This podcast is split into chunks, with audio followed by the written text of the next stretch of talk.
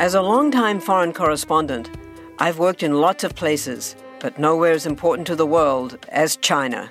I'm Jane Perlez, former Beijing bureau chief for the New York Times. Join me on my new podcast, Face Off US versus China, where I'll take you behind the scenes in the tumultuous US China relationship. Find Face Off wherever you get your podcasts. This is The Red Line, where we interview three geopolitical experts on one big issue shaping the news both here and overseas. And I'm your host, Michael Hilliard. There's an urban legend in Russia that there's this letter written by Peter the Great himself that is passed down from one Russian leader to the next, all the way from Peter through Catherine, through all the Soviet leaders, and eventually landing on Vladimir Putin's desk in 1999. A letter that every leader should read upon day one of taking rule of Russia. And according to the story, rather than there being any advice on how to rule the country or bring the Russian people together or any sort of call to piety, written within this letter is just one simple instruction. But any leader of Russia should look to seize warm water ports and build up Russia's strength as a naval power, or Russia will perish as a nation. That the key to Russia's place as a global power lies within the strength of its navy. Now, as much as I get the feeling that this letter is just an urban legend, it is pretty hard to deny that chasing warm water ports and open access to the world's sea lanes, as well as building up the country's naval capacity, has been a big part of Russian foreign policy for centuries now. And admittedly, from the perspective of the Russian Navy, it does actually make some sense. As even today, with Russia having more landmass than any other country on Earth, their access points to the global shipping lanes are actually pretty abysmal, with geography suppressing every one of Russia's six fleets. In contrast to a nation like the United States, who has permanent access to the two most important oceans in the world, for any leader sitting within Moscow, they have to live with the reality that the Northern Fleet or Arctic Fleet gets iced in for major parts of the year. The Baltic Fleet gets penned in by the narrow straits in Denmark. The Caspian Fleet is effectively landlocked, and the Black Sea Fleet is stuck on the other side of the Dardanelles. Even the Tartus Fleet, based in Syria, which arguably has better access to the shipping lanes because of those Dardanelles, lacks access to the critical infrastructure it actually needs. In fact, the only fleet with half decent access to the global shipping lanes is the Pacific Fleet, 10,000 kilometers away from Moscow. And even then, they're forced to run a tight gap past Japan and China in order to reach the open ocean.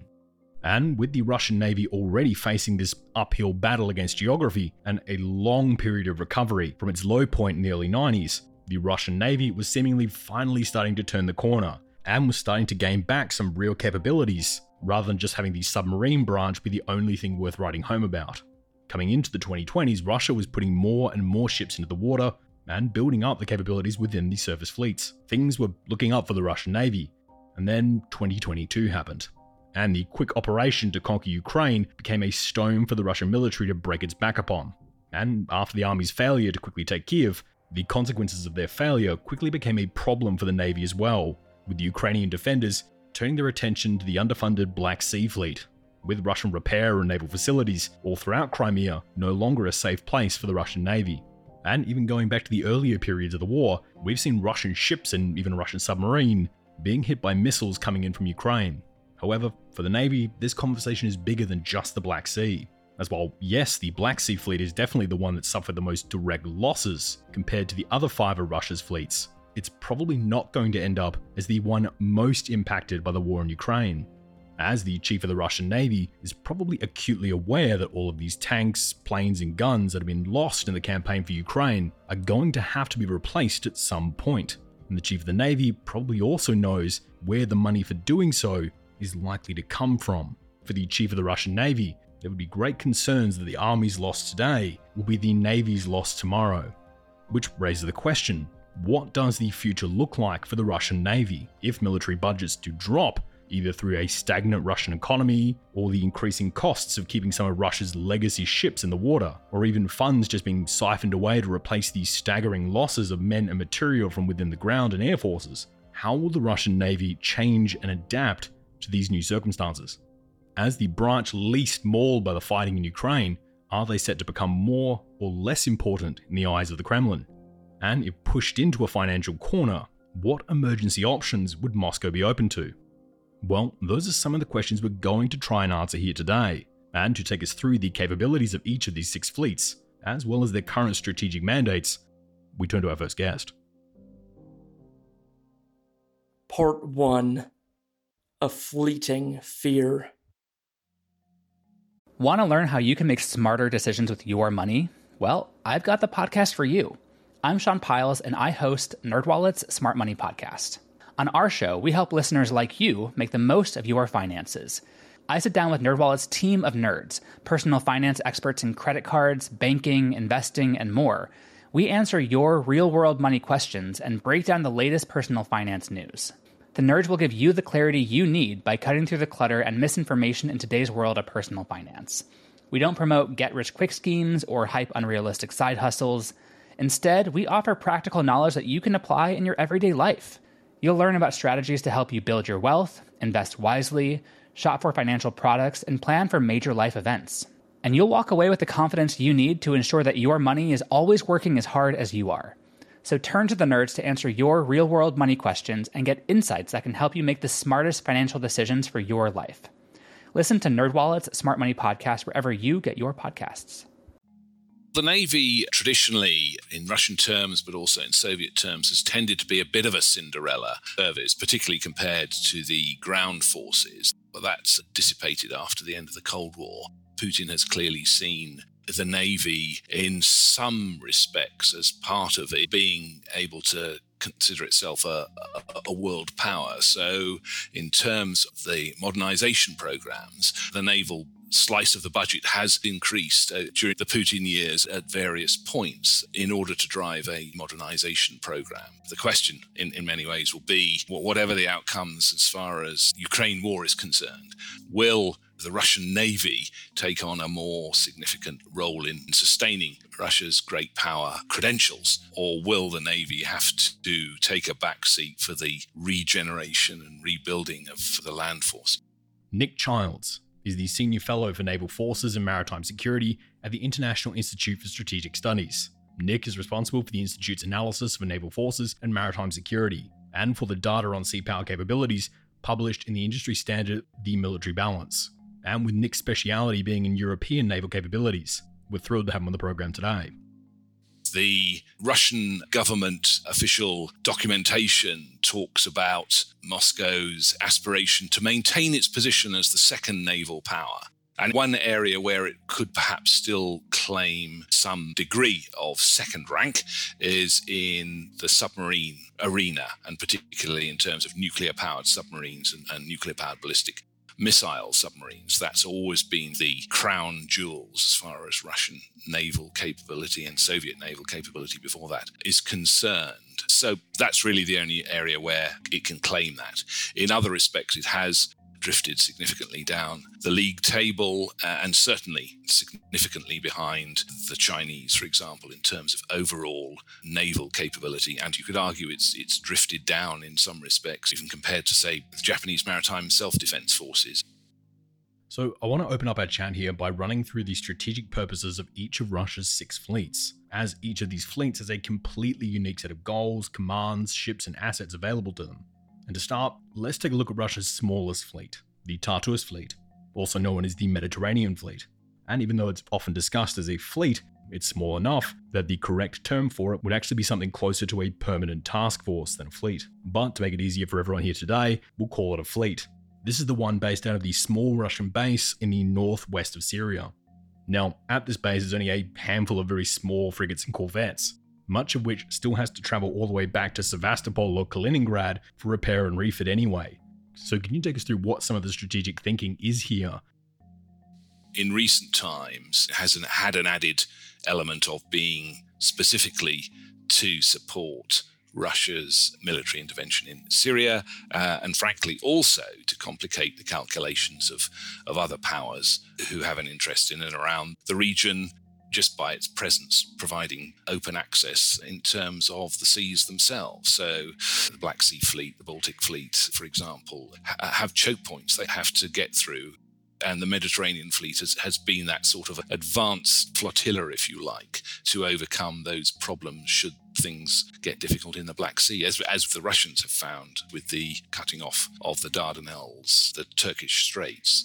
But it has also shown the challenges Russia has in being able to maintain that uh, Mediterranean flotilla when you can't, if you need to, take the ships back into the Black Sea for significant repairs at, the main bases in the Black Sea. So, if we move up and take a look at Russia's fifth place fleet, we would arrive at the Caspian Fleet, although probably better described as the Caspian Flotilla, with this fleet being based in the city of Kaspiysk on the west coast of the Caspian Sea in Dagestan. Now, Russia shares the Caspian Sea with Kazakhstan, Turkmenistan, Iran, and Azerbaijan, none of which would probably describe themselves as a global naval heavyweight. So, even Russia's small fleet of corvettes and frigates here in the Caspian really does give them a pretty dominant position over this theatre which, while sounding impressive, has raised questions and concerns from Russian strategists as to why this amount of money has been spent on the Caspian fleet over the years. And the reason why might actually sit with something it has in common with the Tartus fleet, being the fact that this fleet does possess a pretty reasonable array of medium to long range missile capabilities. And previously, we have been seeing ships from the Caspian Fleet semi regularly firing missiles from the Caspian Sea to hit targets in Syria nearly 1,500 kilometers away. Moving forward to now with the war in Ukraine, we have seen a continuation of that policy, with ships from both the Caspian Fleet and the Tartus Fleet firing missiles at targets in Ukraine and the Black Sea. And now, whilst I like seeing engineering at work, I'm pretty sure there will be quite a few people sitting in Russia's military accounting department that will point out that firing these missiles from over a thousand kilometers away in the Caspian and the Med is far more expensive than firing a similarly sized missile from within Russia itself. So, what is the point of keeping these long range missile capabilities sitting within the Tartus and Caspian fleets? rather than just relying on the far cheaper land based missiles. It's a kind of symbolic demonstration of capability as far as the unfolding of the Ukraine conflict is concerned, and particularly the problems that the Russian Black Sea Fleet has been struggling with.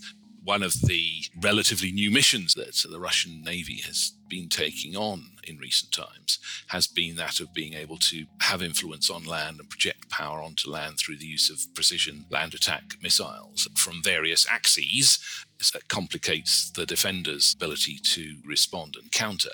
That is, if you like, one of the key positive elements for the Russian Navy in terms of its role both in Syria and also in the Ukraine conflict. Well, let's talk about the fleet closest to the Ukraine conflict for a moment the Black Sea Fleet, based in Sevastopol, Crimea.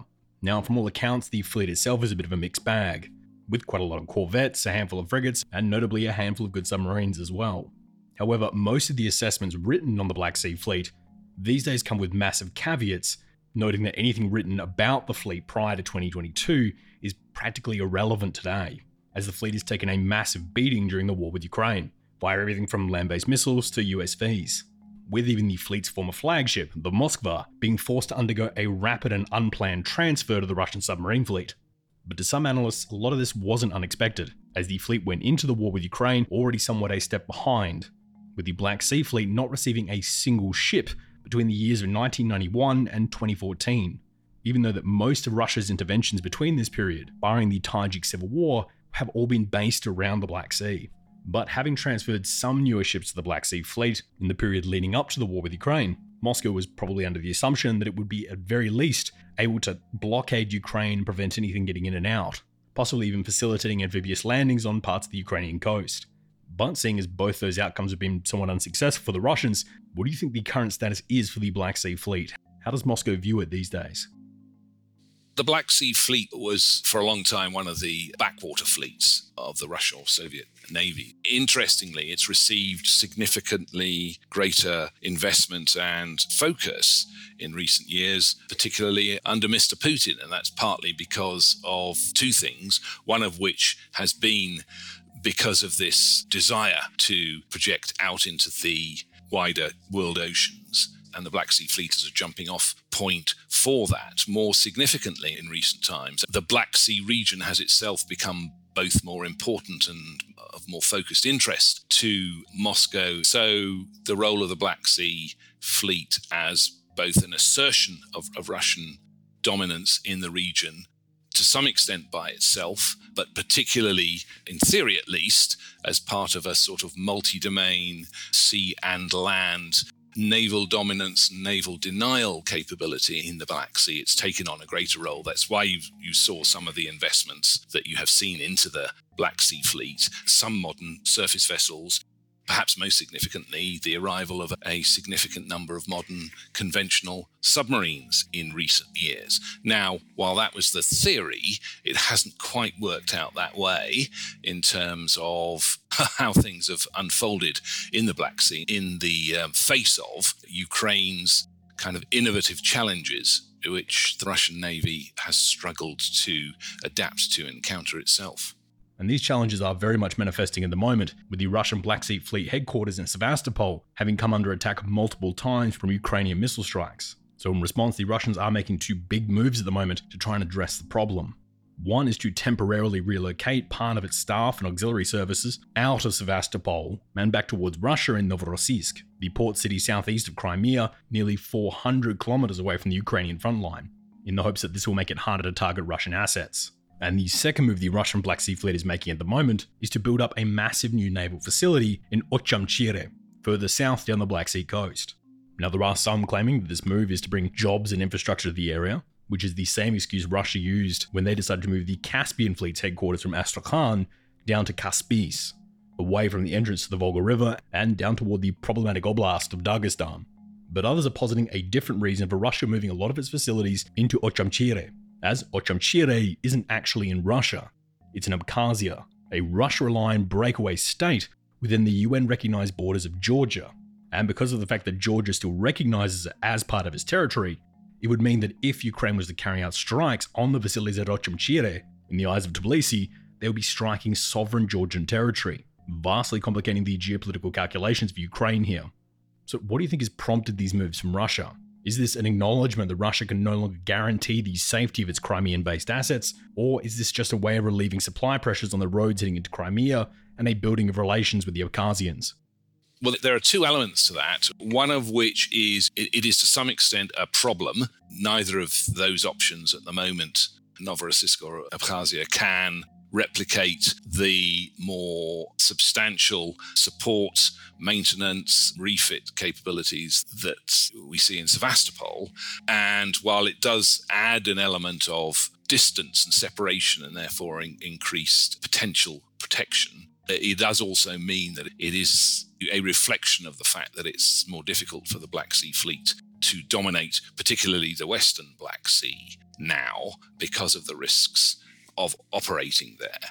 One could argue that to some extent, the challenges that the Black Sea Fleet is facing, including in terms of protecting its ships while in port, is a general reminder to navies around the world who have perhaps overlooked some basic protection problems like dealing with port protection and base protection and if you are defaulting to Novorossiysk and, Abkhazia, it feels like a bit of an admission of, of shortcomings. But it is also a reflection of the fact that our warships are, in many ways, potentially more vulnerable when they're alongside or in dock well, another fleet that has had its situation greatly complicated by the war in Ukraine is the Baltic Fleet, headquartered in Kaliningrad and secondarily in Kronstadt, just outside St. Petersburg. Now, whilst this fleet during the Cold War and even before the war was seen as previously problematic, with Kaliningrad being a nest of anti ship ordnance, thereby making any resupply of the Baltics from Poland over sea in the event of a war with Russia somewhat problematic. Today, with Finland's and soon Sweden's entry into NATO,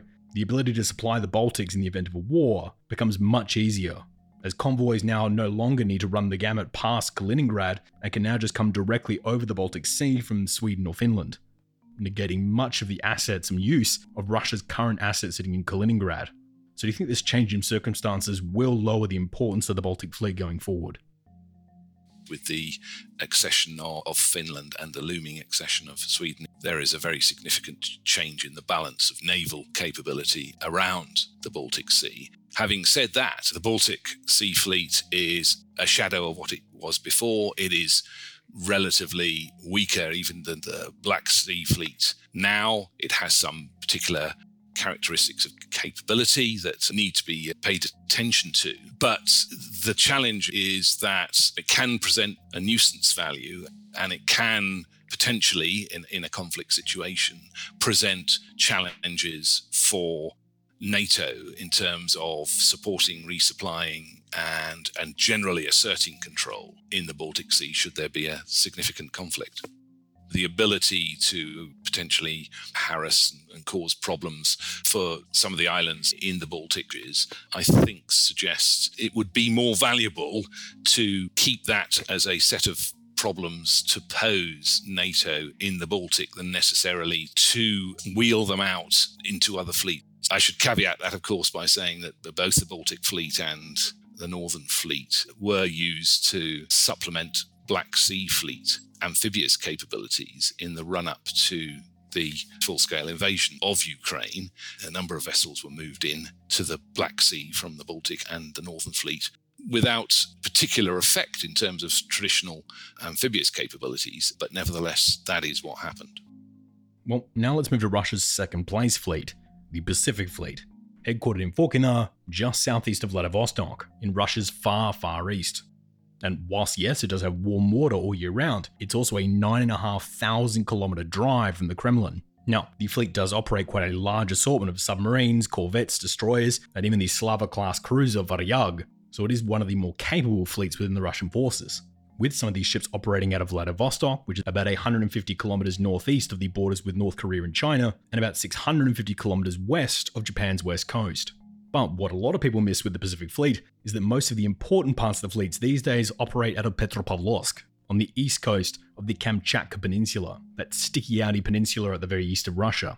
And whilst it means that these forces aren't geographically boxed in like most of Russia's other naval bases, they're also 2,000 kilometers away from the next decently sized city in Yakutsk. And there are also no good roads connecting Petropavlovsk to the rest of the country making resupplying and bringing in consumer goods for the people living there always a bit of a pain. But again, this is the fleet that Russia is pouring in the majority of its new ships and equipment, with the Pacific Fleet becoming more and more important within Russian defense planning. Now, it is still in second place, but how long has it been sitting in second place, and how important do you think it will be going forward? it has been for a long time in second place, but a long way behind. And in recent years, there have been moves to improve the Pacific Fleet's capabilities in a number of ways. One of which is simply a consciousness of the traditional role of that fleet as a protection for Russia's far eastern territories, and therefore a desire to focus again a bit more on that. Now, there again are a couple of reasons for that. One of which is perhaps growing concern and the need to sort of manage a relationship with China that has always been seen as a marriage of convenience in terms of their strategic relationship. But also an acknowledgement that uh, China is, is, has been growing as a power, an acknowledgement, like many other powers, that uh, are also focusing more on the Indo Pacific region in the context of everything that's evolved since the, this latest conflict, I think the Pacific Fleet will also take on a greater role again, not only in providing a sort of insurance policy for Russia in its Pacific territories as it sees itself as a Pacific power, but also to show that it still has great power status in terms of being able to carry out some pretty high profile um, you know, exercises, maneuvers, including with China, to kind of uh, cement a narrative and a perspective that it is also a valuable partner for China, but also for other potential revisionist powers.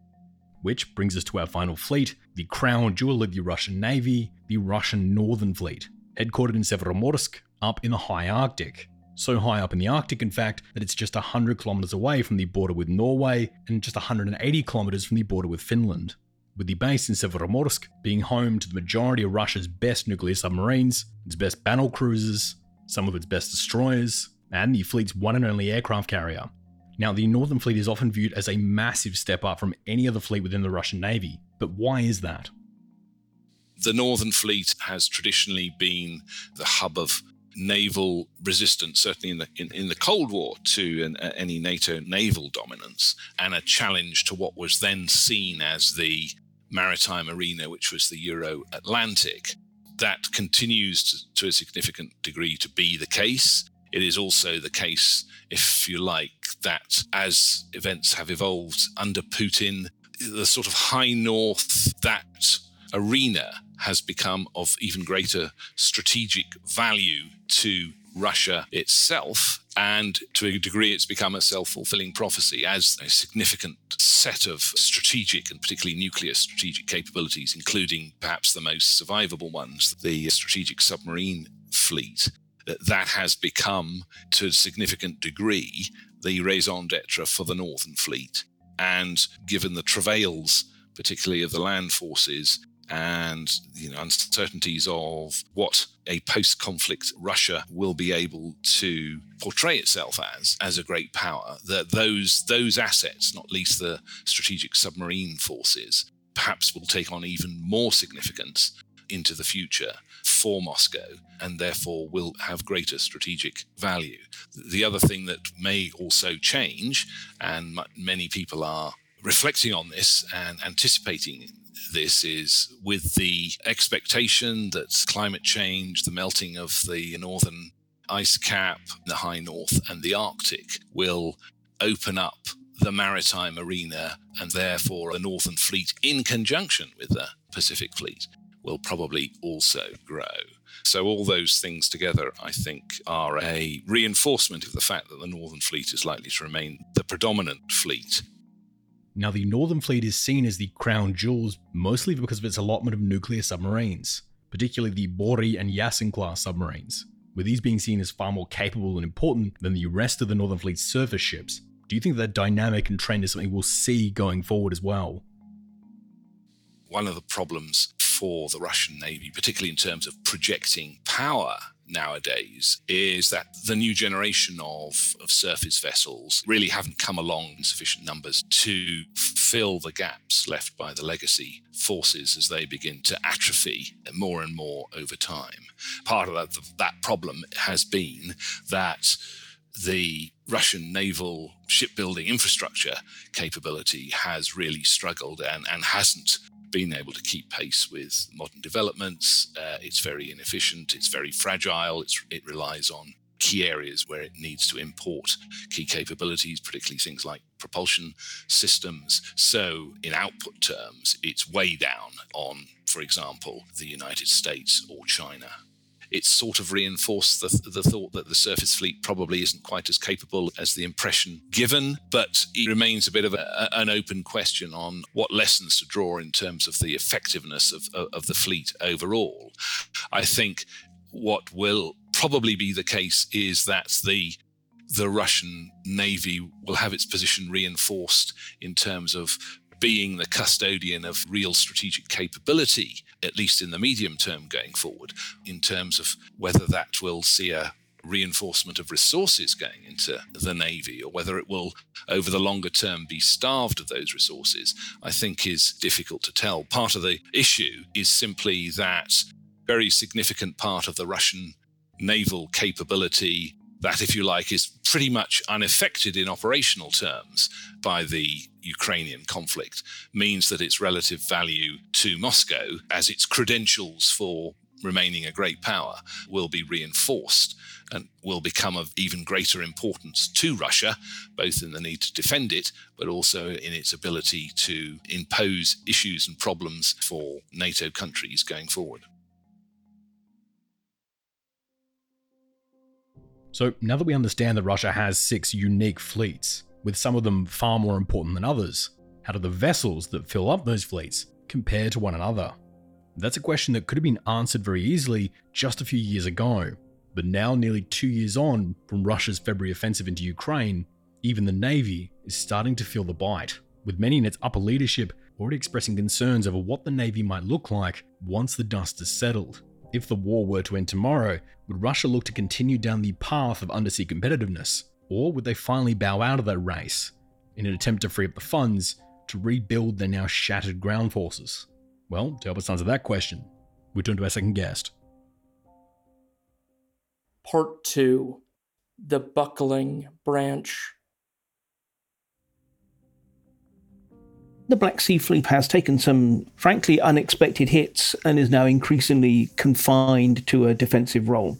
So, if we want to think forward to a time after the war, if Russia wants to throw its weight around, the Navy is probably going to be the key instrument it uses to that end. Mark Galeotti is a senior associate fellow at the Royal United Services Institute and the principal director of Mayak Intelligence. However, what Mark is probably best known for is for his work as a prolific author, with some of his most recent books including Putin's Wars and The Weaponization of Everything, not only becoming mainstays within the Russia analysis community, but also making our top reads list two years in a row. So, we're thrilled to have Mark on the program today. If the Kremlin decides that it wants to reassert its position as a, a real serious military power, it will almost certainly have to actually focus on two fleets the Northern Fleet which is, after all, the one that protects its nuclear submarines and will project power in the North Atlantic, but also the Pacific Fleet. Because again, if it wants to show that it can play with the big boys, you know, it needs to have a few assets in the Pacific just simply to maintain some kind of pretense towards relevance. So, obviously, you've been covering this area for a very long time. So, I want to get your perspective on this one. How would you characterize the spending and production that was taking place at the very end of the Cold War as compared to what we were seeing in the Russian military right before the 2022 invasion? The Navy, in some ways, it is always going to be sort of limited by the fact that naval procurement takes just so damn long. You can, in theory, bring a, a new weapon system or even a, a reorganization of, of military structures around it in a matter of a few years. On the other hand, naval platforms have a tendency to take a long time to basically bring from first idea to actually it being floated out and, and in combat ready order on the water. So, in some ways, what the Navy experienced was more shrinkage than modernization. What that did is it, it moved an opportunity to get rid of some of the old Soviet legacy ships and deployed new ships that were deployed were essentially small ones with quite a punch, particularly built around the Kalibr missile system, which we've seen deployed after all, not just in Syria, but also then in, in Ukraine. So we still got a very sort of familiar pattern in which the Navy was very definitely the, the poor relative of the other arms of service. But we did get some degree of modernization and not least, just simply biting the bullet and getting rid of some of the older, rusting, and frankly hardly seaworthy old ships did at least free up money that otherwise was being wasted on perennial and pointless maintenance. So, one of the aspects I think that's not well understood by a lot of people is how the inner decision making of the Russian military actually takes place, with the chiefs of the various branches, as well as a handful of civilian officials, making decisions via a chief of the armed forces and the National Security Council, with the president often having the final say of what gets funded and what doesn't. So, right now, the current commander in chief of the Russian Navy is Admiral Nikolai Yevmenov, a former submarine officer from the Russian Pacific Fleet. So, now that he's been in the job for about four and a half years, I want to ask how much influence he actually has on the decision making processes around the overall direction of the Navy. Does he have the ability to nudge the Security Council, or is it the Security Council dictating to him? I think the honest answer is he will have influence, but only when there is more money available. The thing is, to a large extent, the Navy's budget is fixed by its needs to maintain what it's got. And therefore, at the moment, there's no scope for him to really assert. He, he can try and fight his corner on behalf of the Navy and to try and get the Navy's budget increased.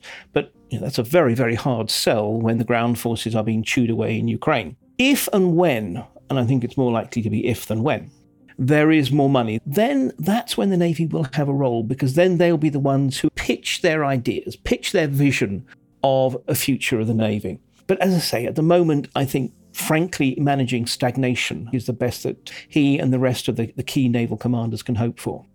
Now, there was already budget problems within the armed forces of Russia well before 2022, but the war in Ukraine has really sped up some of these problems over the last few years, particularly for the Navy. One of the problems being, as you pointed out, that most of the Navy's projects are very long term ones, and so need to be budgeted and planned for as such. Now, prior to 2022, the Navy was undergoing a series of modernizations and upgrades on its submarines and surface ships, including even looking into possible new classes of these ships, with many of these improvements being done in the hope of being able to sell some of these models on the export market and make back a big chunk of that money even if they've just been selling parts and components or export model versions of Russia's more basic forms of surface fleet.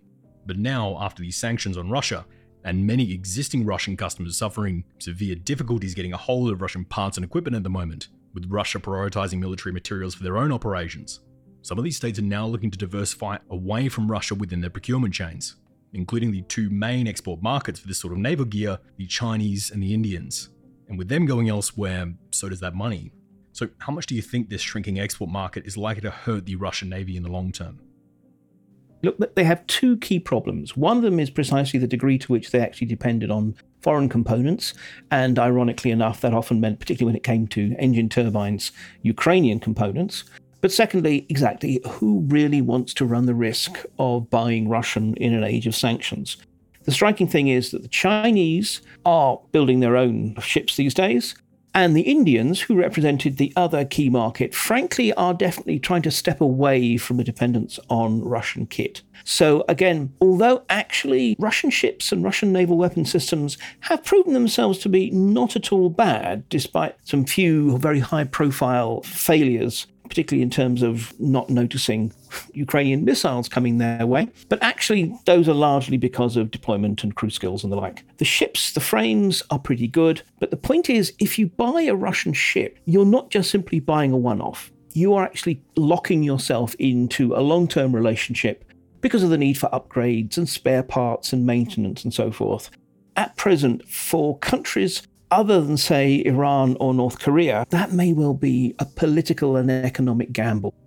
Internally for Russia, particularly for defense production, can also be a bit of a pain for the Russian defense contractors, with Russian companies like the tank producer Uralvagonzavod or the jet manufacturer Sukhoi having had members of staff complain on numerous occasions about being paid late or not enough by the Russian government. And if those guys have a Russian government with less money to spend, as well as a greatly reduced export market, surely that hampers some of the main sources for foreign capital coming in for these companies, which in turn is probably likely to impact the amount of R&D they're able to do down the road. So these sanctions and this shrinking export market, do you think it's going to have long-term impacts on some of these Russian defense contractors? There's no question about that today's Russia is a strange hybrid between a capitalist state and a centrally planned economy. If you are within the defense sector, you have to, for want of a better word, pretend to act like any other commercial company anywhere in the world. But in practice, you are also, in some ways, a local annex of the Russian Ministry of Defense Production. So, in that respect, yes, there are serious debts and they represent a continual irritant and also most importantly for the navy they also represent a real deterrent to proper r&d work we have seen definitely a decline in investment in looking forward to the next generation of ships beyond the submarine realm so, if everyone is aware of these budget shortfalls, why would Putin be greenlighting projects like the various doomsday weapons we keep hearing about? things like Poseidon or the nuclear tipped hypersonic missiles. Why not spend that money on something like improving sailor pay or better ship maintenance or improving damage control systems? Why go for these really expensive doomsday programs when there are so many other bread and butter issues that should probably be funded first? I mean, there's a whole variety of reasons, but if I'm going to be glib, I would say it's because Russia has become a monarchy. I mean, it is really quite striking how a president who has let's be honest, no meaningful military experience. I mean, he did a little bit of reserve officer training when he was at university, the absolute minimum you had to. As soon as he left university, he used the fact that he was employed by the KGB to actually get out of his reserve commitments. So Putin is a man who doesn't really understand the military in any serious way. He wants to see new tanks, but on the other hand, the, the necessary supply and maintenance structures they're not sexy. They're not exciting. He's not interested. There is nothing sexy about just simply saying that we have to maintain our fairly rusty ships, that we actually have to ensure that we can hire not just enough crew, but crew with the kind of technical specialisms that are needed. That's not exciting. But to basically say we have a weapon that could blow up New York that is exciting and that catches his eye. And this, unfortunately, is the nature of the modern Russian planning system. That 95% of the time, it's being done in an essentially rational way by military technocrats. But on the other hand, whenever the monarch wants to reach in and say, buy that thing, that thing gets bought.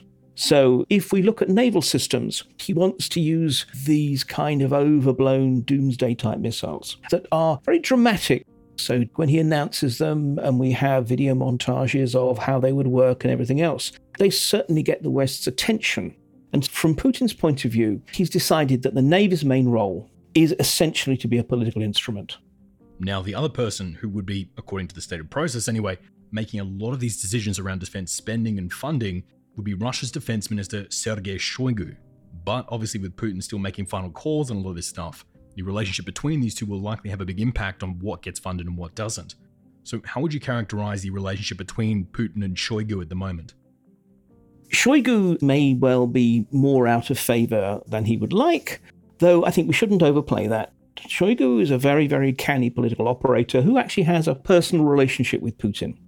And Putin, whatever else, tends to be kind of loyal to his own. More to the point, we have to understand that although technically you know, Russia is not at war, it's merely a special military operation. But in practice, Russia is on a full wartime footing. And what happens during time of war is, in many ways, that the respective positions of the Minister of Defense and the Chief of the General Staff reverse. In peacetime, the Minister of Defense is clearly the dominant one. In time of war, in practice, the Chief of the General Staff is the one who actually shapes the military operations. And it's the Minister of Defence's role to support the Chief of the General Staff, who in turn gets his directions directly from the Commander in Chief, i.e., Putin. So, in many ways, actually, Shoigu's role is now to carry Gerasimov's bag and generally do what needs to be done. And with the war going on, how much is Gerasimov actually looking into naval administration and future programs at the moment? Is he thinking beyond the war, or is he mostly just trying to solve the problem that's happening right now? Gerasimov himself, I think, is rather busy. It was a deeply foolish idea, one that was, again, driven by political issues rather than anything else, to make Gerasimov, who has a full time job already as Chief of the General Staff, also the overall commander of forces in Ukraine. So this is a man who does not really have the time for long term strategizing, especially not for any other branch than his own. And he obviously is, is a, a tank forces commander.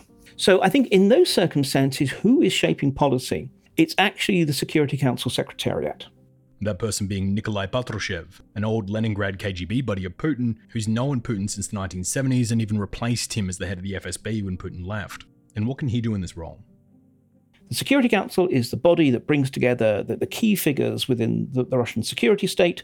So it's obviously it's the chief of the general staff, it's the head of the interior ministry, it's the head of the intelligence services, and it's also various civilian ministers whose roles are to support security operations. The Security Council itself is not a decision making body, but the bureaucracy that supports it is actually crucial in basically acting as the gatekeeper for who gets to brief Putin, whose papers get to reach Putin's desk and whose don't. How are those papers written? How are they framed? How are they re edited? And what it is clear is that within the military personnel who have been seconded to the, the Secretariat, the Navy is largely underrepresented. They're quite strong now within military intelligence, GU, because the overall head of military intelligence is, is an admiral. But actually, within the Secretariat, again, it's actually more Air Force officers and regular Army. And so, again, once the Navy's priorities are being filtered through people who basically are not Navy officers and don't really want the Navy to prosper at the expense of the other arms of service. So, if Gerasimov is too busy trying to wear these two hats, why is Putin keeping him in the role? It came down to the fact that the, the previous overall commander, General Surovikin, who is now very much in the doghouse because of his relationship with the mercenary commander Yevgeny Prigozhin, he was in effect, and this is going back to the winter of last year, he was essentially advocating a largely defensive strategy, particularly over the winter. He's the one who really pushed for the digging in, the building of the defensive lines, which in practice have actually proven to be really quite important, I'd almost say crucial in allowing the Russians to weather the Ukrainian counteroffensive. But nonetheless, this did not please Putin. Putin likes the idea of an essentially offensive war, and when the existing overall commander refused to actually take his scarcely trained, newly mobilized forces and throw them into the attack, he had to be removed. But on the other hand, Surovikin was also one of the real high flyers of the, the, Russian officer corps, tipped by many to be the next chief of the general staff. So at the time, they didn't want to humiliate him. So it made sense for someone more senior to replace him, and the only figure more senior is Gerasimov. But also, Gerasimov he's in that kind of position that he is one person who cannot at all say no to Putin. I mean, this is basically going to be the war that defines his reputation and the quality, shall I say, of his retirement. So I think Gerasimov was someone who was willing to kind of fight, however dis- destructive it was for Russian capabilities, an offensive war. And he also had the rank that he could take over and replace Surovikin without it being an obvious humiliation for someone who, at that time, they still wanted to keep on board.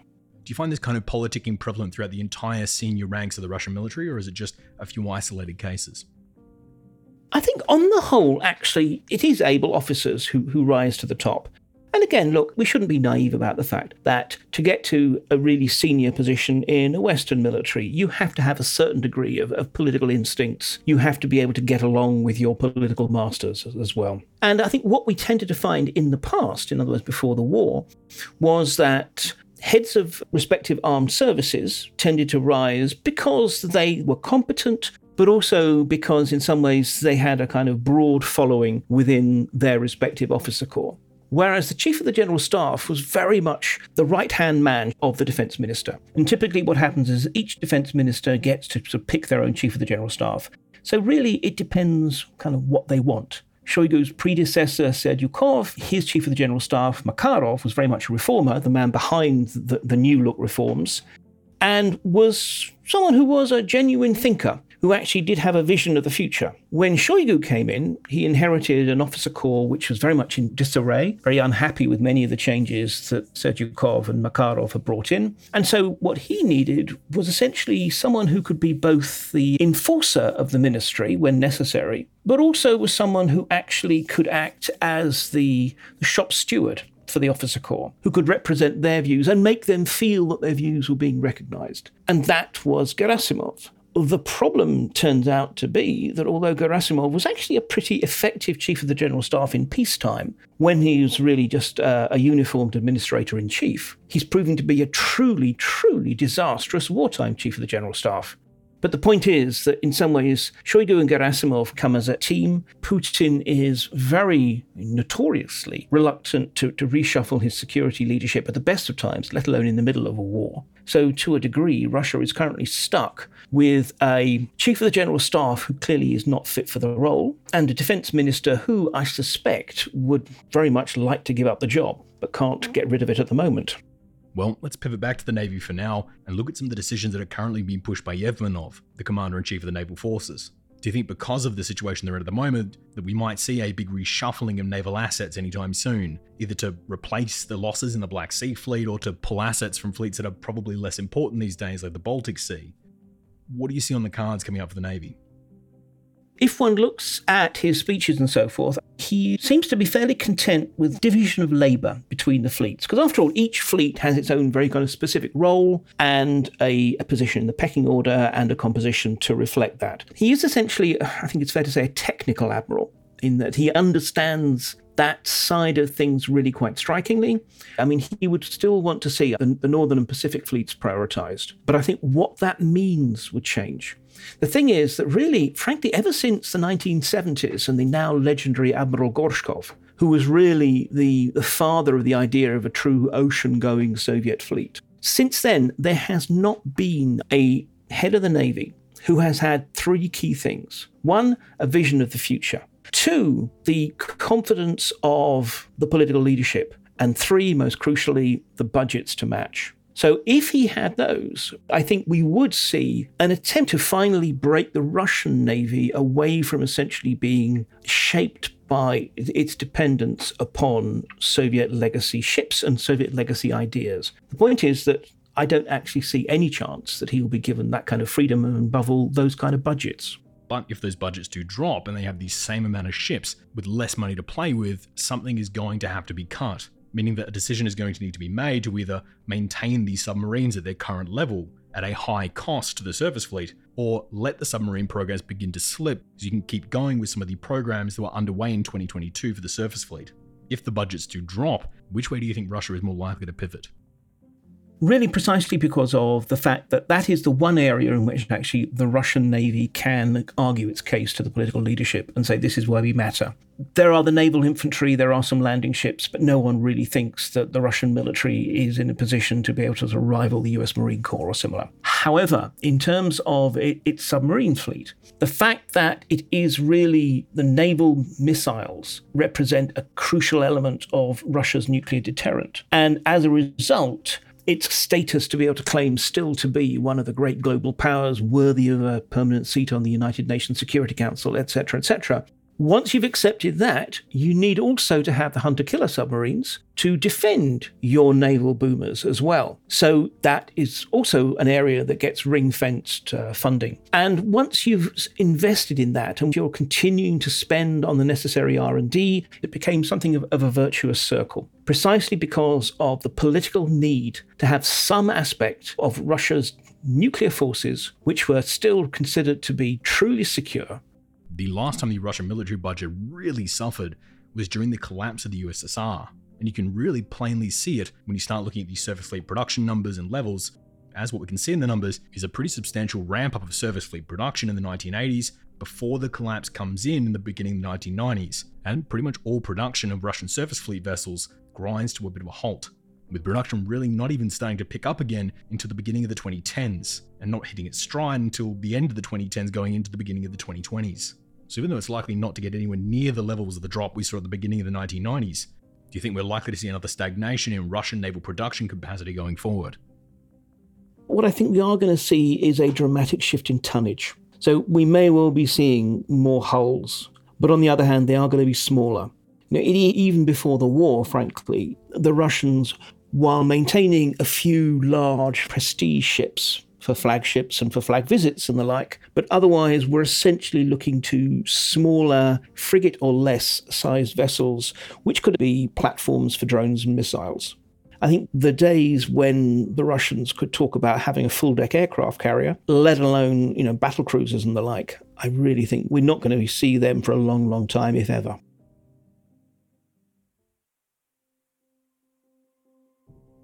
So the Russian Navy has a pretty tough road ahead of it at the moment, with the work the Navy has to carry out, frankly, only likely to get tougher as well, whether it be to compete with China and the United States in the Pacific, or maintain Russia's nuclear deterrence the north, or even somehow regain dominance over the Black Sea. But do the Russian ships actually have the technical capabilities to carry out operations like this? The Russian Navy is often touted as being a very impressive one, but how is it currently stacking up against its competitors? And how are these looming problems likely to change that balance of power? Well, to answer that, we turn to our final guest. Part 3 A Rusting Remnant. It's clear that Russia does emphasize its submarine force. It's the elite within the Navy. It's where the majority of the funding and the most powerful, the most cutting edge technology investments are made, often at the expense, in overall terms, to the rest of the Navy, while other programs are often delayed. For example, they're still building very large submarines, the largest submarines in the world in operational service in the, anywhere in the world. And in comparison, the surface navy is making do with comparatively small uh, warships, and the largest ones that have been refitted often taking a back seat.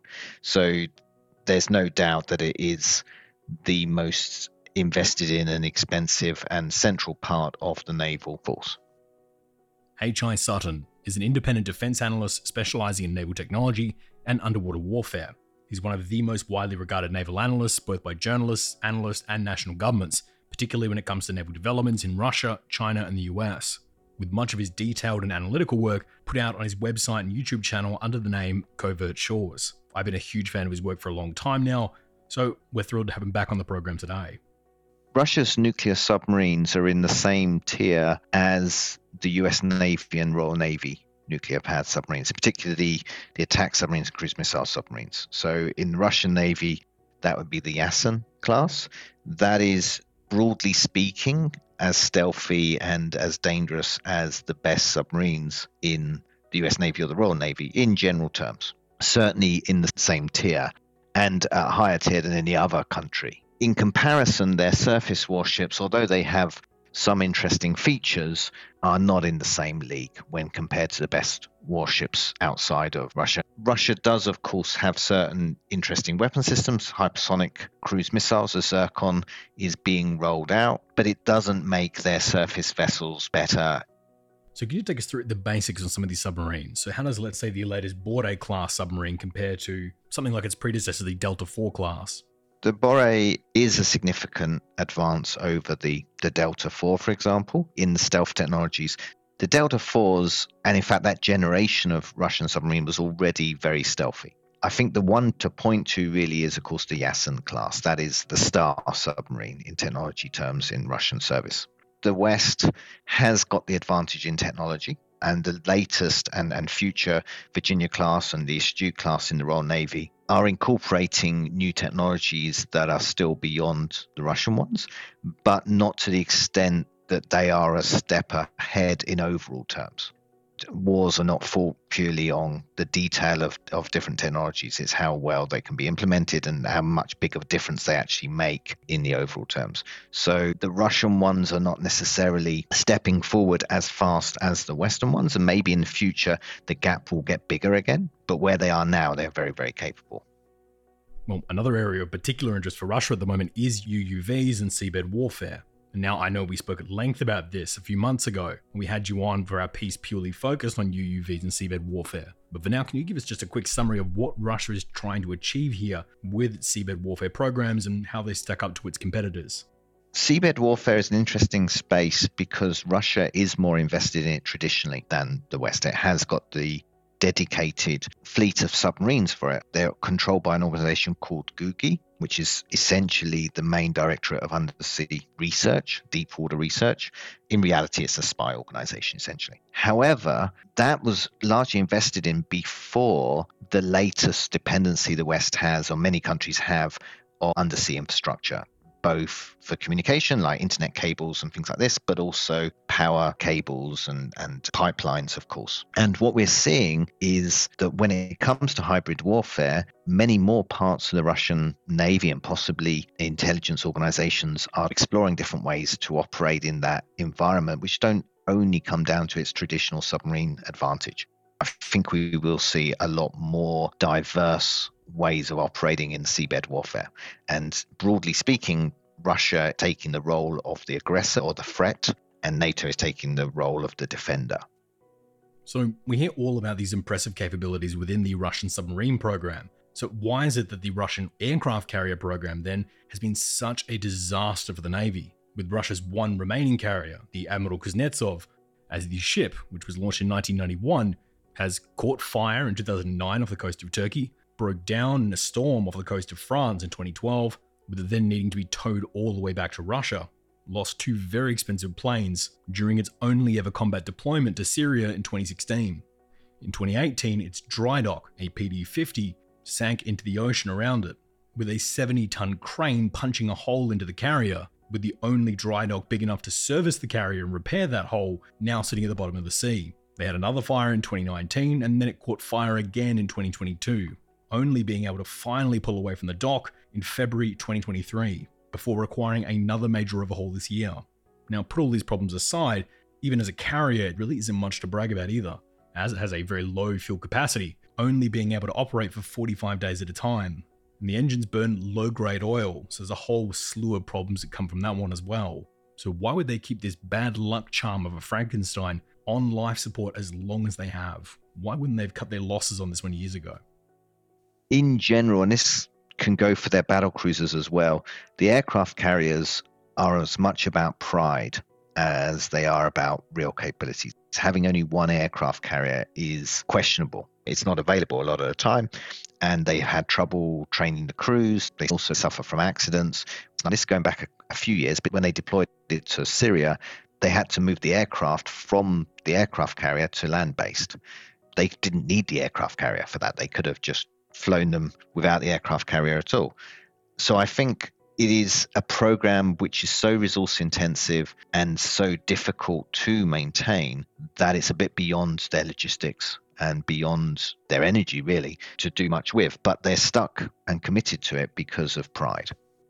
So, most of the bigger ships we're talking about here are all part of the Northern Fleet. But when pointing through the data, we can see that in recent years, most of the newer and better equipped ships seem to be disproportionately heading toward the Pacific Fleet. So, why do you think the Pacific Fleet is getting such a boost at the moment? It's very interesting because traditionally the Northern Fleet is the more powerful fleet, and it's the one facing the North Atlantic. It's definitely true that a lot of the most new and um, capable submarines, both for the nuclear deterrent role and also the attack submarines to protect them, are going to Pacific. It does ensure that the Pacific fleet isn't neglected, doesn't become a sort of a third tier fleet. And possibly it is to counter Japan and force America to keep a significant watch in the Pacific, but this is just speculation. What I'd say though is some of the reports of things going to the Pacific Fleet don't necessarily bear true, and if they are true, they raise questions. An important consideration is the submarine Belgorod, which is largest submarine in service in the world, and it's unique. It carries a Poseidon weapon. It's the first operational submarine to carry Poseidon.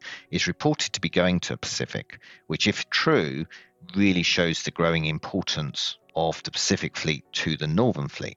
But the question mark, certainly in my mind, is that the infrastructure support Poseidon and to support the other role of Belgorod, which is deep water submarines and, and so on, that's in the Northern Fleet, not in the Pacific Fleet. So some of the reporting doesn't seem to ring true. So the Russian Navy was looking to recoup some of its financial losses through being able to sell parts and export variants of some of these ships on the international market, particularly to the Chinese and Indians. But now, with sanctions and production difficulties that have been exacerbated by the war, a lot of that seems like it might not be going ahead anymore, adding another problem to the Russian shipbuilding industry. But if this export market continues to dry up, what impact do you think that's going to have on the Russian Navy going forward? There's definitely some question marks around their future ability to continue building and maintaining the submarine force that they're committed to.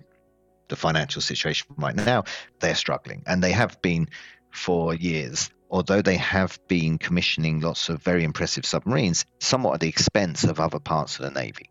And that will become ever harder as they have to put more money into the war in Ukraine and maintaining other parts of their military, which are probably more important to them, certainly in the short term the ground forces, tanks, armored vehicles, all those sorts of basic things. Not to mention paying people and mobilizing forces and, and so on is going to become harder, which raised a lot of concern. They have surface vessels looking ever more out of date, and they don't have any really big orders on the books as a future source of income. Yeah, they're going to struggle. Things are not looking good.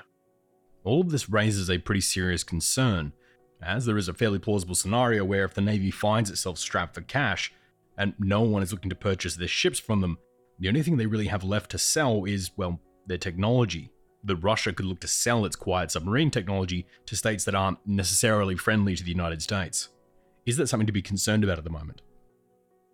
There's a, pretty serious concern that they'll sell nuclear submarine technology to China, and that could be a bit of a wild card.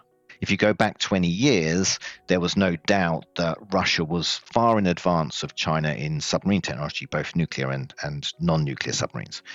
That's changed China is probably ahead in certain areas. In general terms, in non nuclear submarines, China now has more modern, advanced ones than Russia, particularly in air independent power, eh, but also in certain stealth technologies and probably battery technologies, and more consequential is probably ahead on uncrewed underwater vehicles and particularly armed large uncrewed underwater vehicles. However, nuclear submarines, Russia is still ahead. So the one thing that Russia can sell to China would be nuclear submarine technology. And they have sold some of that technology, particularly quietly, in the past. But it's about the only thing that China would look to Russia to get improvements from. And it's probably the thing that concerns the West most the idea that Chinese submarines themselves could get another boost. But I think Russia could only do it once. Once it's sold the latest technology, China is probably going to be moving forward faster than Russia is. So China will then be in the advance. Similarly, there's a little bit concern North Korea, probably much less advanced, but North Korea is supplying missiles and other armament to Russia. Money's one thing. If Russia's short on money, what else can they sell? Technology, defense technology. So possibly some submarine related technology. But again, I don't think we'll see nuclear submarines in North Korean service for quite some time. Surely for Russia, that also helps the European theatre as well as if the Chinese, Iranian, or North Korean submarines do become a far greater threat to the US than what they are today, for the US it will likely mean diverting and stretching resources away from other theatres, like the European theatre, and towards those ones to counter that. Is that one of the concerns at the moment?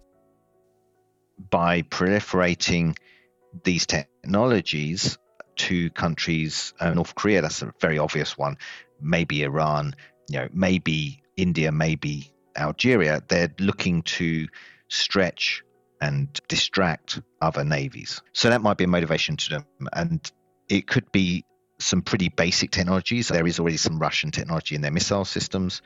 It could be more done on a larger scale. And again, it's exactly the same with China a motivation to help China with its nuclear submarines or, or a, a way of arguing it's not as bad as it might traditionally have been. Because if we sell it to, then the US Navy is going to get ever more distracted by the Pacific and not put as much effort into the North Atlantic, for example, or into Ukraine. So, yeah, I think there's absolutely part of the, the rationale why they might do that. If the Russians do choose not to go down that road, though, and just live with their budget cuts, what projects do you think would be placed on the chopping block first? There's been some very bold projects that they've had. For example, a replacement aircraft carrier, uh, so a new super carrier. For example, new large destroyers or cruisers in, in general sense, the sort of thing that's broadly equivalent to the largest frigates and destroyers in in other countries, the Aegis sort of system that they're equivalent. Those have stayed models shown at defense shows. There's no real sign of them building any of that. I think if if they haven't been formally cancelled, which I, I expect they have, they certainly are not going anywhere. Same same sort of situation for large amphibious ships. It's generally speaking the largest ships that they've built in recent decades are frigates in you know, as combatants it's clear that the service fleet is not getting the investment that it would want or expect, and as an overall force, is only getting less and less capable compared to other navies around the world. I mean, if we're looking at fleets that have very obviously lost some of their capabilities, the Black Sea Fleet is obviously the one that comes first to mind. As right now, we are looking at a Black Sea Fleet that has taken a pretty bad beating over the last few years. So I want to get your thoughts on what you think the future of that fleet might be if, let's say, hypothetically, the war with Ukraine were to end tomorrow or simply just return to the kind of cold stalemate we had prior to 2022, how do you think the Russians would look to address the problems that currently exist within the Black Sea Fleet? Do you think they would look to divert all their future production into rebuilding that fleet, or even just move assets from other fleets to replace those losses? Or do you think that Russia is more likely to just accept that they probably won't ever be as competitive in the Black Sea again? there's two sides to that because there's some truth that they could reconstitute. And in fact, they've been gaining ships, in particular ships with Kalibr capabilities. So they've lost some some pretty important logistic ships. That's a major a deal. And they obviously have lost the, the cruiser, the Slava class cruiser Moskva. However, they've been gaining some ships able to carry Kalibr and they can reconstitute those via their inland waterways from the Baltic and Arctic and Caspian. And they still have quite a reserve of ships in the Caspian. And in fact, some of their ships in the Caspian can launch cruise missiles from the Caspian and hit targets in Ukraine. So there is that side to it. However, there's also no doubt that the navy they've got in the Black Sea is not as dominant, or not really dominant at all, versus what you should expect. And there's a question as to whether reconstituting it with some of these warships actually makes that much difference. So it, it's an interesting problem because they still have an on paper advantage over Ukraine and over anything Ukraine is likely to gain after peace deal. Even if Ukraine was able to start shifting warships in, it's got a couple of frigates under construction or corvettes under construction in Turkey, which would be delivered. It's got a couple of minesweepers. It would be nothing in comparison to what Russia has available and can bring in.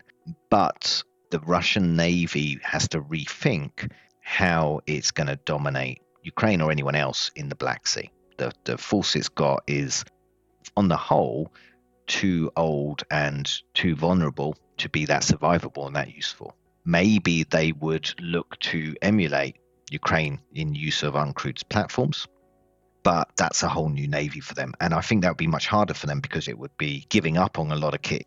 Even if they reconstitute the navy in the Black Sea, they're not going to be any more dominant than they are today. Is there any feasible paths forward for the Russian Navy to recover some of their damage they've taken over this last little while, or work around some of these budgetary problems they're heading into? You know, let's say I was to make you the chief of the Russian Navy tomorrow. What would be some of the first things you would try to do to improve the current situation within the Russian Navy? I wouldn't want to give them too many ideas. One of the takeaways was complacency, and the Russian Navy and Russian forces in general have been reactionary and have been, on the whole, unimaginative and slow to adopt new technologies. They're almost as if they're not sure what their role should be. There are certain important roles that they are doing. They were launching a lot of Kalibr cruise missiles.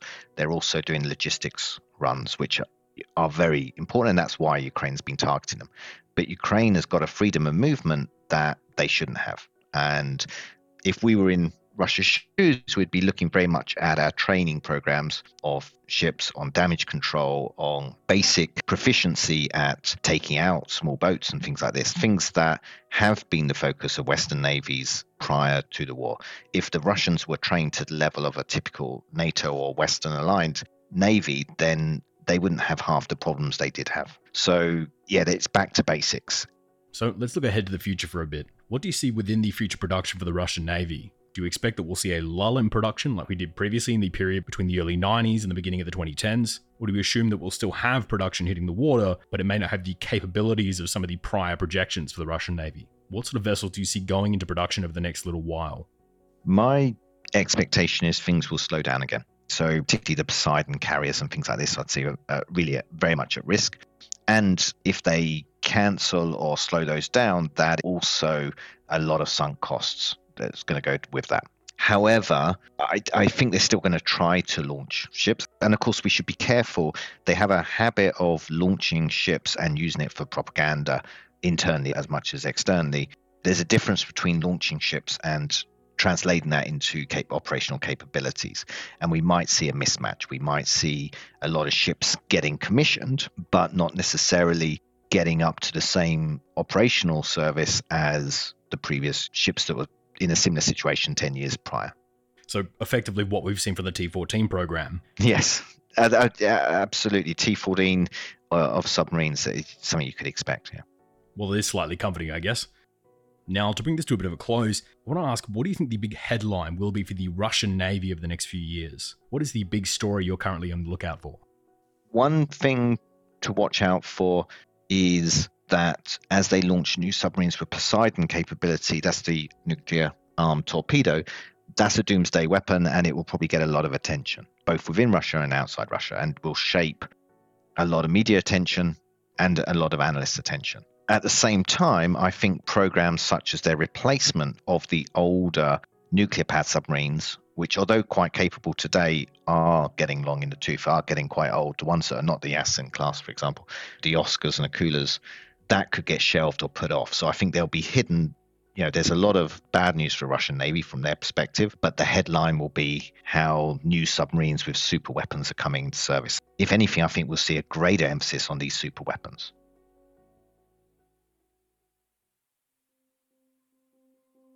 Now, I'm in no way a cheerleader for Gerasimov, but I also do not envy some of the choices laying before him he can probably see the staggering expenses and losses that are stacking up from this campaign in Ukraine.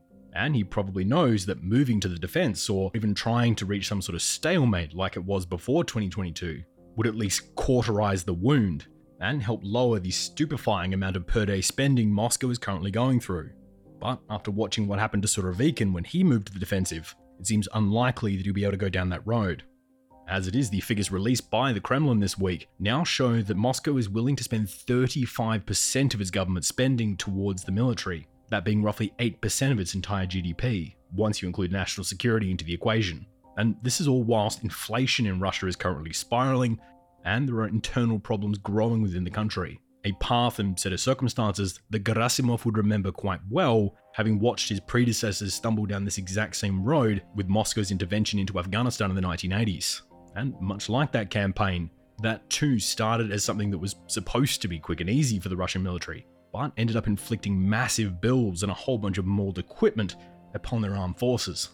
And whilst it was the army that felt the immediate brunt in Afghanistan, the navy felt the impact for years afterwards, with again more of the armed forces' funds being siphoned away to rebuild parts of the ground forces lost in the campaign. So, for the Russian Navy today, it is somewhat easy to understand while they might be a bit apprehensive about the future that lies before them. As Yevmenov, the chief of the Russian Navy, will be well aware that he's being tasked with maintaining Russia's position in the top tier of submarine capabilities, maintaining a good chunk of their nuclear deterrence, whilst also maintaining their capabilities across multiple fleets, and being competitive in the Arctic Ocean, the Atlantic Ocean, the North Sea, the Baltic Sea, the Black Sea, the Caspian Sea, the Mediterranean, and now increasingly the Pacific as well, whilst all at the same time having to make this all work with the added hindrance of a shrinking export market. and funding being diverted away from the Navy to replace losses in other branches.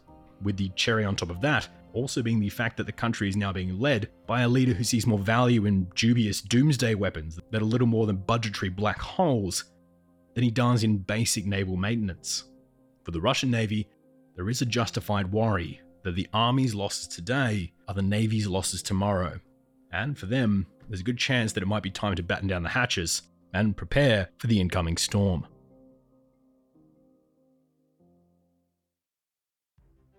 Thank you so much for tuning into the show this week. And what a way to start off 2024, a year that I'm sure will be even bigger than 2023 was, with even more content coming up, live panels, Patreon events, and even an upcoming mini series, and our new sister channel on YouTube, Context Matters.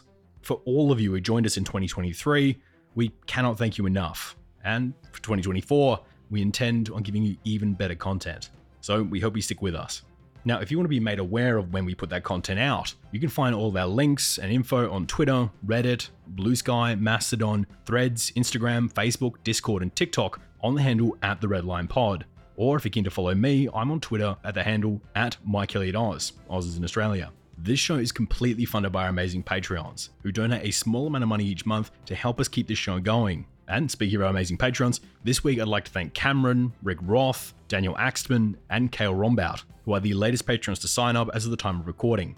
This show is only possible with the support of listeners like these guys, and we cannot thank them enough. But if you feel you can spare a couple of dollars and you want special access to Q&As, transcripts, and videos like our recent workshop unpacking the Taiwan invasion plans, as well as our crash course on the Uzbek Armed Forces, you can sign up to our Patreon today, links for which will be in the description. And as I said, we would absolutely greatly appreciate it. But for now, this episode on Russia's Six Fleets is all thanks to you guys. As usual, here are our three book recommendations. The first is Putin's Wars by this week's guest, Mark Galeotti, for a fantastic look at the developments within the Russian military over the last 30 plus years. The second is Russian Strategy, for a good look at Russian naval strategy in the modern era. And the third, which was also Redline's Book of the Year for 2023, is Keir Giles' Russia's War on Everybody, for a great look at the current dynamic unfolding within Russia. I want to thank this week's guests, Nick Childs, Mark Galeotti, and H.I. Sutton. I cannot thank you all enough for jumping on this one and really starting the year off with a big one. I also want to give a big thanks to my staff, starting with the primary researchers for this piece, them being Nate Ostiller, Jemima Ben Ben Nutter, Gabriel Lane, and Sean Cottelem. And in addition to those guys, I'd like to thank the rest of my staff, being Cameron Gale, the producer, Perry Grace, Daniela Zivella, Genevieve Dolan May, Nate Ostiller, Nick McNally, Sean Cottelem, Isaac Gibbs, Ahmad Al Ahmad, Lorenz Van Kielbilk, and Robbie Sutton, our research assistants and writers, Jamie Tanner, our media director, Raul Devanarayanan, our OSINT analyst, Francis Leach, our director of breaking news, Mark Spencer, our second voiceover artist, Kashyap Maheshwari from our online team, Jonah Gunn, our production assistant, Ross Crabtree, our media advisor, Joe Hawthorne, our audio cleaner, Marissa Rafter, our videographer, and Nick Much, our field correspondent. I cannot think of a better team to be taking into 2024, and I'm looking forward to another big year ahead, which makes me very happy to say for the first time in 2024, the Red Line will be back in another fortnight with another international episode. But until then, thank you for listening, and good night. The views and opinions expressed in this episode are solely those of Michael, our guests, and the Redline podcast. They do not represent any government or organization and are solely our own. For more information, please visit theredlinepodcast.com.